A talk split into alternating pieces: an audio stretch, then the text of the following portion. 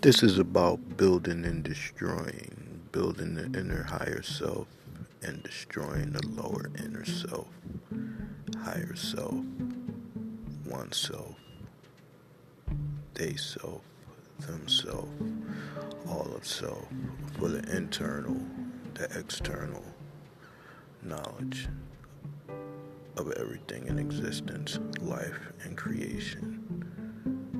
What you think it is and what you know it is against what you perceive it is and what's deceived upon you.